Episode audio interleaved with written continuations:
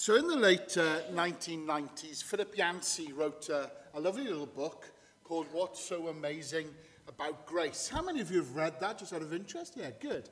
If you've never read it, I'd really recommend it to you. It's a great little book. It's just helping to understand a little bit more about God's grace. And in it, it talks about, as I've put on the screen there, the scandal of grace. Here's what he actually writes Grace does not excuse wrong, but it treasures the wrongdoer. True grace is shocking, scandalous. It shakes our conventions with insistence on getting close to evil and touching it with mercy and hope. It forgives the unfaithful spouse, the racist. It loves today's AIDS ridden addict as much as the tax collector of Jesus' day. The scandal of grace. Scandal is a word that we hear a lot in our culture today, uh, as uh, time and again the media uh, certainly banned this uh, uh, word around. They talk about different things being scandalous uh, in society. And I've been mulling it over this last week or so as I've been looking again uh, through the parables, where we've spent a bit of time over the last uh, few Sunday evenings. Because, you know, I think true grace is indeed shocking and scandalous. And the parable that we're going to look at this evening demonstrates that really, really well. But I want to give a health warning before we go any further this evening, because I think, in all honesty, uh, most of us here aren't going to really like uh, this parable. Because picking up on what we looked at last Sunday evening, it offends our sense of fairness. And we just need to take that on board. Perhaps that's why it seems to be among the most ignored of Jesus' parables. Now, in order to get a proper understanding of this parable, I need to place it in its proper context. So, if you're following in your Bibles, there is a Pew Bible at the end of each pew, or if you've got a, a Bible app on your phone, why don't you open it up? Let's go to Matthew chapter 19. That's not where we're focusing this evening, but this will just help set things in a bit of context for you. Because you'll recall in Matthew chapter 19, the rich young man, rich young ruler, uh, had just refused to follow Jesus because he wasn't give, uh, willing to give up his material riches. And so Jesus uh, had commented on how difficult it was for a rich person to enter the kingdom of heaven. And that apparently caught the disciples totally off guard. So, as he often did, it was left to Peter, do you remember, uh, to speak up. And uh, Peter asked a question on behalf of the entire group. And he said, See, we've left everything and followed you. What then will we have? Basically, the disciples are turning around and they're saying to Jesus, Look, pal, we followed you from the start. We've been very faithful to you. You know, we haven't had riches by following you. We've left an awful lot. And when others have turned away from you, you know, we've stuck with you. What is in this for us? And dare I say it, I think most of us in this place tonight have probably asked a similar question from time to time. And I'm going to come back to Jesus' answer to that question uh, towards the end of this evening's teaching. But uh, for now, let's just skip ahead and look at the event that occurs right after the parable Jesus tells, because it's very important just to see why the parable is being used. So, this is what comes before. Now, turn on to Matthew chapter 20, and beginning in verse 20, we find the account of the mother uh, of uh, James and John. And uh, it's a very interesting little section, isn't it? You know it very well, I'm sure. And uh, we find the account of that mother coming. She wants the best for her boys, doesn't she? And she wants Jesus to give uh, her sons a place of prominence in the kingdom. So we read that account today, 2,000 years later, and it occurs to us, because we can see the big picture much better, uh, blinking heck, what a cheeky cow she was. You know, and that, that's the kind of approach we'll have to that. But I want to tell you this. In light of the values of this world, what she's actually asking isn't that outlandish. I mean, you want the best for your kids, don't you? Hello? You parents, I hope you do. We want the best for our kids. And sometimes you've stuck your apron's worth in and tried to make sure that they get the best. And you've argued their corner and, and everything else. I mean, lighting the values of, of the values of this world, then it's not that outlandish what she says. Her sons have been faithful to Jesus. She just wants them to be rewarded for their faithfulness. Now, in between the rich young man incident, then, and this cheeky mother coming to Jesus, you've got this parable. So Jesus' followers are basically asking to be rewarded. Peter's turning around on behalf of the disciples and saying, Hey, we've followed everything. We've left everything to follow you. What's in this for us? And here's this mother saying, My boys were destined to go to Swansea University and they've chucked it all in to follow you, a blinking carpenter, around fishing. What's in it for them? Jesus tells the parable that we're looking at this evening. So Simona's going to come and she's going to read for us. We pick up the story. We're going to, the chapter divides in the Bible are rubbish, okay? They weren't there when it was originally written. Come on, Simona. They, they were put in later. So we're going to pick things up in Matthew chapter 19 and verse 30 and carry on through to chapter 20, verse 16. Thank you, Simona. But many who are first will be last and the last first. For the kingdom of heaven is like a master of a house who went out early in the morning to hire laborers for his vineyard. After agreeing with the laborers for a denarius a day, he sent them into his vineyard. And going out about the third hour, he saw others standing idle in the marketplace. And to them he said, You go into the vineyard too and whatever is right, I will give you. So they went. Going out again about the sixth hour and the ninth hour, he did the same. And about the eleventh hour, he went out and found others standing. And he said to them, Why do you stand here idle all day? They said to him, Because no one has hired us. He said to them, You go into the vineyard too. And when evening came, the owner of the vineyard said to his foreman, Call the laborers and pay them their wages, beginning with the last up to the first.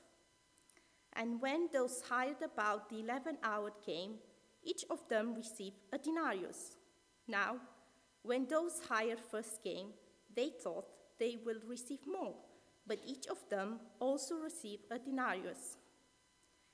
And on receiving it, they grumbled at the master of the house, saying, This last worth only one hour, and you have made them equal to us, who have borne the, borne the burden of the day and the scorching heat? But he replied to one of them, Friend, I am doing you no wrong. Did you not agree with me for a denarius? Take what belongs to you and go. I choose to give to this last worker as I give to you. I am not allowed to do what I chose with what belongs to me? Or do you begrudge my generosity? So the last will be first and the first last. Thank you, Simona. Bless you. Simona's been working very hard this weekend. Bless you. And now we had to get you to read tonight as well. Bless you for that. So, did you see the, the two little bits about the first will be last and the last will be first? And, and that's what's sort of uh, the two bookends of, of this parable. And, and it's very important that we see that because we're trying to understand the context and why Jesus would use this parable in this way. We need to keep in mind that this parable is a parable about the kingdom of heaven. This parable isn't about business practices. Okay, let's just remember that. Or, or workers' rights. Um, I've seen it trotted out many times to try and uh, influ- uh, influence uh, certain uh, business practices and stuff. But Jesus is describing here how his kingdom operates. And more particularly, I think, how his grace operates. That's what we see here above everything else. You can't lift this parable out of its context and try and use it for some other purpose. So come with me back to the text. If you've got your Bibles, keep your Bibles open. It's very important that we follow this through tonight. Now, the situation in Israel at that time wasn't that different from what you might find actually happening in places like Lincolnshire in this day and age, where gangs of migrant workers would often gather on street corners at about 4.30, 5 o'clock in the morning, looking for somebody to come by in their van to collect them and offer them work for the day in the fields. It's a kind of thing that's very, very common, certainly in, in parts of the, of the country like that, where they need people to go out and harvest the veg. And so that's a big, big thing that, that we see happening. And uh, these guys were no different. They'd meet up each day and hope that one of the landowners in the area would need some help uh, in the vineyards. And uh, they were certainly amongst the poorest classes. They uh, weren't, uh, you know, they, they weren't looked on favourably by people. They thought they were a bit of a pain in the backside. But they counted on being hired because by being hired and by going and doing hard physical work in the fields, in the vineyards, they would at least be able to earn enough to feed their families. And that, that's all it, it was about. So when the landowner comes along and offers the first group of workers a denarius uh, to work a, a, a 12 hour day, they quickly agreed uh, to his terms. A denarius was about the amount that any skilled labourer would expect for a day's work. So that's a good amount of money. He's going to expect that for an honest day's work. And that, that would be it. The landowner then comes back three hours later and hires another group of workers. And do you notice in the text, if you look carefully, it says, he offers to pay them, verse 4, whatever was right. And having observed the generosity of the landowner earlier, they too quickly agreed to work for the rest of the day, trusting, I'm sure, that the landowner would pay them fairly. Same thing happens again after six hours and then after nine hours into the 12 hour working day. Finally, an hour before clocking off time, the landowner found some more workers still wanting to be hired. And I want you to notice that these workers, there's no agreement at all concerning their pay in the text. That these men were so desperate to earn whatever they could in order to provide something for their families, they'd stood around all day. There was no work. Here was somebody offering them at least an hour. Well, flip me. I'm going to take that, aren't I? Because at least I can do something for my family. They trusted in the generosity of the landowner and so they go to work. Now, also note the reason that these men are still in the marketplace is not because they're lazy. In fact, they've been persistent enough to hang around, figuring that, well, an hour's work will be better than nothing else. So, this is the way Jesus sets up the parables. Nothing unusual here. It's a story that people in those days would be very used to hearing. It would be something that they would read in the Jerusalem Post. It was something that was going on around them. And it's something that we have seen in some way, shape, or form, as I said, in places like Lincolnshire. You've come across stories like that, haven't you? Yeah? Where they go and harvest cabbages and cauliflowers and things like that. So far, then, there's nothing really outrageous about this, nothing really scandalous about this at all. We, we, we can see that it makes sense. The landowner has hired whatever workers he needs, and he agrees to pay them at the end of the day. By the way, that was the common practice in Palestine in the first century. But the story is going to take a very surprising turn, isn't it? So, we read in verses 8 and 9 when evening comes, the owner of the vineyard says to his foreman, Call the labourers and pay them their wages, beginning with the last. you trade union men and women here. You'd love that, wouldn't you? Just imagine that. Look at it carefully now. Remember? Paying the ones who came last first. And when those hired about the 11th hour came, each of them received a denarius. Wow. They've only been there an hour. And you see them getting a denarius. I wonder what your feelings are going to be at this point. We learn for the first time here as well that the landowner has a foreman. That in itself isn't pretty remarkable. Many landowners had other people who did their fetching out, uh, uh, for them and, and stuff. But what is surprising, the landowner, the landowner hadn't used the foreman to go and hire the workers. Do you notice that? It's very interesting that the landowner in Jesus' story did the hiring. Didn't get somebody else to do it. He wants somebody else to do the paying, but here it's very clear he did the hiring himself. Now, because of the fact that these men were depending on their pay to meet the immediate needs of their families, Jewish law required that these workers were indeed paid at the end of the day. So there's no standing order set up with the county council or anything like that here. You're not going to get your pay on the 20th of the month. And flip me, if it's the 20th of the month on a Sunday, you don't get paid until the Monday. Although we got paid on the Friday, it would be nice, wouldn't it? Anyway, Deuteronomy chapter 24. You know what I'm talking about, that's good. Deuteronomy chapter 24 stipulates very clearly look at this. You shall not oppress a hired worker who is poor and needy, whether he is one of your brothers or one of the sojourners who are in your land within your towns.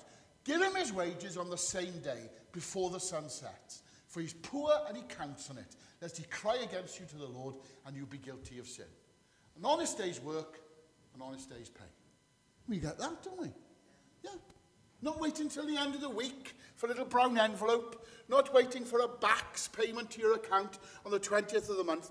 You pay him a day's wages for a day's work. But as he begins to pay the workers, the foreman does something very unusual. As I hinted at a moment ago, he pays the last men hired first. And what's shocking is that they received a denarius, the same amount the landowner has promised the men who work the entire 12 hour day.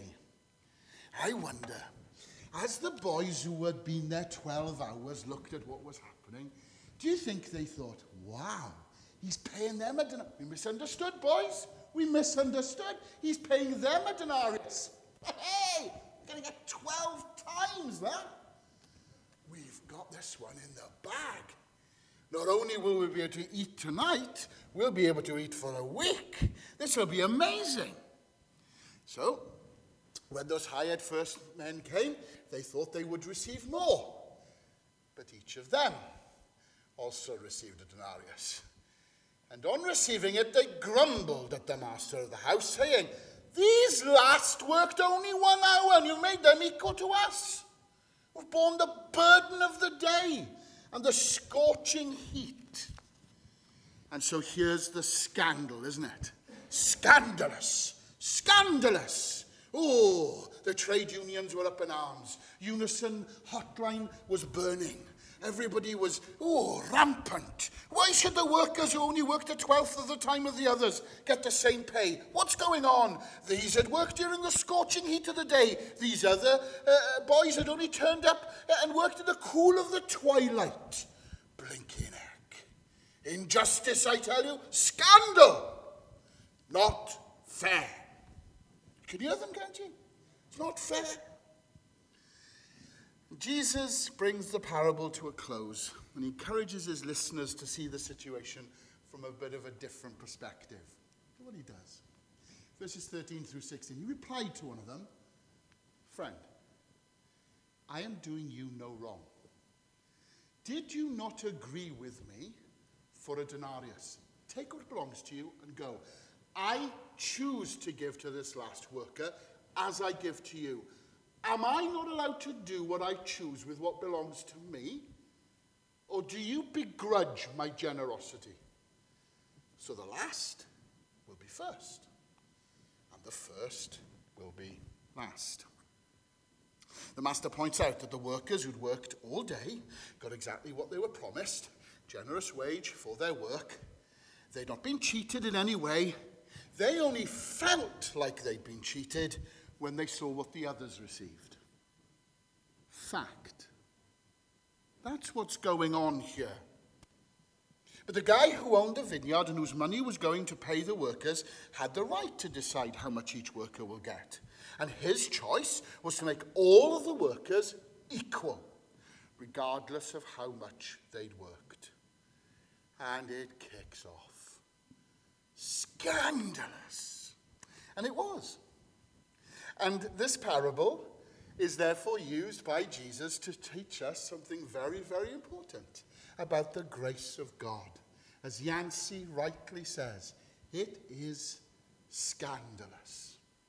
The grace of God is scandalous. Why? It's scandalous because, first of all, grace gives us what we need, not what we deserve. It's very important we get our heads around this. It gives us what we need, not what we deserve. The first group of workers were focused on what they thought they deserved. We've worked 12 hours in these fields. This lot, these numpties here have only turned up for an hour. They don't deserve what we get. And even the workers who'd only worked a part of the day from three hours to nine hours, well, they all figured that each one deserved more than the next one. But the landowner, of course, in the parable, who represents God, wasn't focused on what these workers deserved, he focused on what they needed. And that's the key. Because all the workers had the same need. They all needed money to support their family for that day. And that's exactly what one denarius provided for every one of those workers. So that's what the landowner provided for each worker with no regard for what they'd done or what they deserved. And that's grace, isn't it? That's exactly how God's grace works, because everyone doesn't deserve God's grace, do they? No way. Hmm. From our perspective, it seems like some people deserve it more than others. The truth is, the truth is, no one deserves God's grace. Not even good Baptists like some of you. No. But everybody needs it. There's not a person in the world that doesn't need it. So Jesus has made that grace equally available to every single one of us by laying his life down to purchase that grace on our behalf. It costs us nothing, but it cost him everything. Oh, we don't deserve it. It is not fair. Hallelujah. Do you see it? In light of our culture, this idea that grace gives us what we need rather than what we deserve is an absolute flipping scandal. It flies in the face of conventional thinking in our culture. Our culture is all about bigging us up, isn't it? It tells us how much we deserve things. You don't believe me? What's that advert? L'Oreal, because you're worth it. You can work hard all day. We all know that chocolate is good for you. it is. And if you've been working hard, Kit Kat have got it right. You need to take a break. Have a Kit Kat. You deserve it. And they're just two little quaint examples of the way our culture is wired. We big ourselves up. Grace. The scandalous nature of God's grace is that we don't deserve it. And if we can't stop and pause and be grateful and thankful for what God has given us rather than thinking we deserve it or we've earned it, well, we're going to be in trouble. And for parents today, this is a constant struggle because children, in the environment in which they grow up, continually think that they, well, they deserve to have things, they have earned it, they're worth it. And yet we are promoting a gospel message that says you don't deserve God's love, God's forgiveness. And yet, on a cross outside a city wall, Jesus hung, bled, and died for you. Well, it's not fair. It's scandalous. But that's amazing grace. That's the grace that you and I have. It gives us what we need, not what we deserve. And then you notice the second thing grace makes us all equal. There are articles in the newspaper now and again that talk about non competitive sports. Have you seen these things? I, I, don't know, maybe I'm going to say something very controversial now. I, I, I don't live in a world that is uncompetitive. I live in a world where there is competition. And there are winners and there are losers. I think I understand what the schools are trying to do sometimes. But if we shield our kids and our grandkids too much from the reality of the world in which we live, what will that do to them? We live in a world where there's only one person who finishes first, and correspondingly, there's only one person who finishes last. And I used to enjoy finishing last in the 800 metres, so there we are. That's a fact of life, isn't it? Fact of life is that there are winners and there are losers. And we talk a lot today about equal rights and things, but I think we'd all agree that equality has got some qualifiers. I mean, for instance, employees should, uh, sorry, employees should receive equal pay based on equal work. But the truth is, some work is deemed, rightly or wrongly, to have more value or more worth than other work. So not all work is paid equally. But the point is this the economy of God's kingdom works very different. You notice, for instance, that the complaint of the first group of workers in verse 12 was that the landowner had made only those who'd worked one hour equal to those who'd worked 12 hours. The problem is that the first group of workers weren't satisfied with being equal with the others. They thought they deserved to be paid more than the others. And as a result, they grumbled and they whinged and they complained.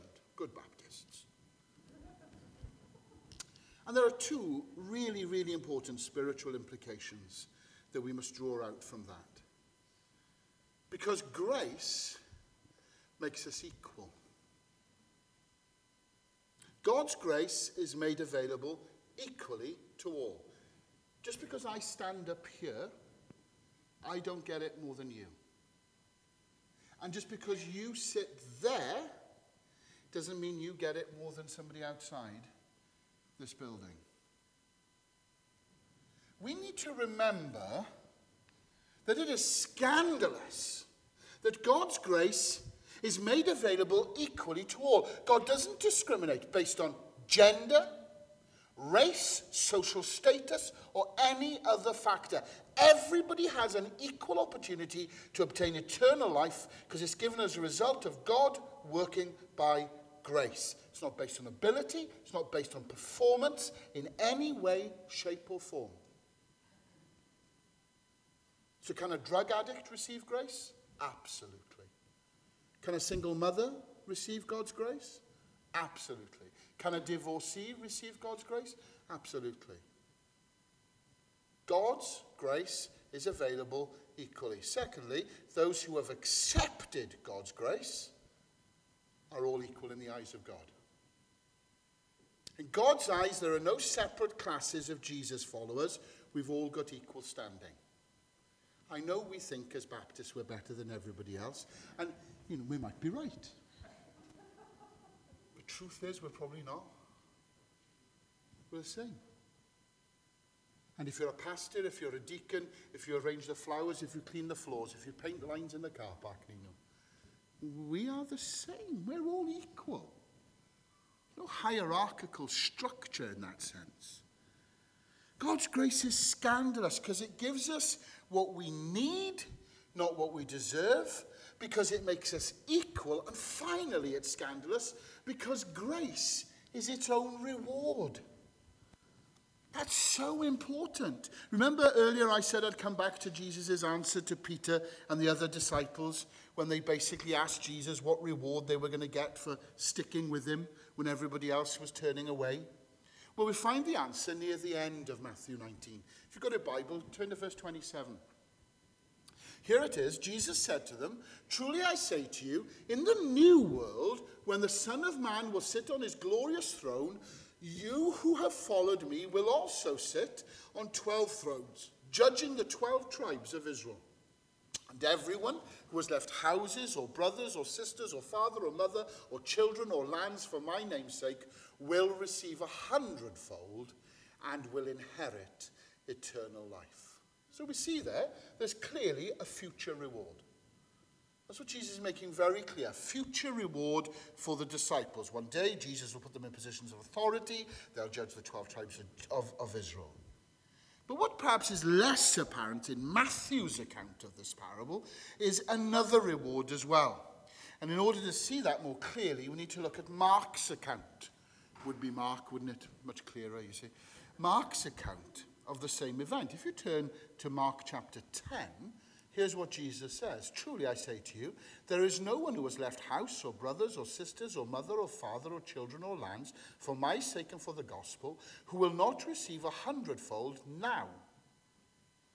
In this time, houses and brothers and sisters and mothers and children and lands with persecutions, interesting, with persecutions, and in the age to come, eternal life. It's clear, isn't it? As you get a harmony of the Gospels, you see there are two rewards that the disciples and the followers of Jesus are going to receive. One is future in the age to come, but one is now. In this time, a hundredfold return on their investment in the kingdom. I don't think Jesus is actually saying here for one minute that they will re- literally receive a hundred times more relatives and houses than they currently have. One mother in law is quite enough for me, thank you, Lord. But in light of the parable, which Jesus tells immediately after those words, what we can conclude is that we have a generous master, don't we? Who's not sitting here tonight blessed? Every single one of us is so blessed. So blessed in our lives, seriously. So, so blessed. We have a generous master who doesn't wait until the end of the day to reward us. He'll reward you tomorrow morning. He'll reward you at 11 o'clock tomorrow. He'll reward you at 5 past 11 tomorrow. He is so generous. When's the last time we paused to say thank you?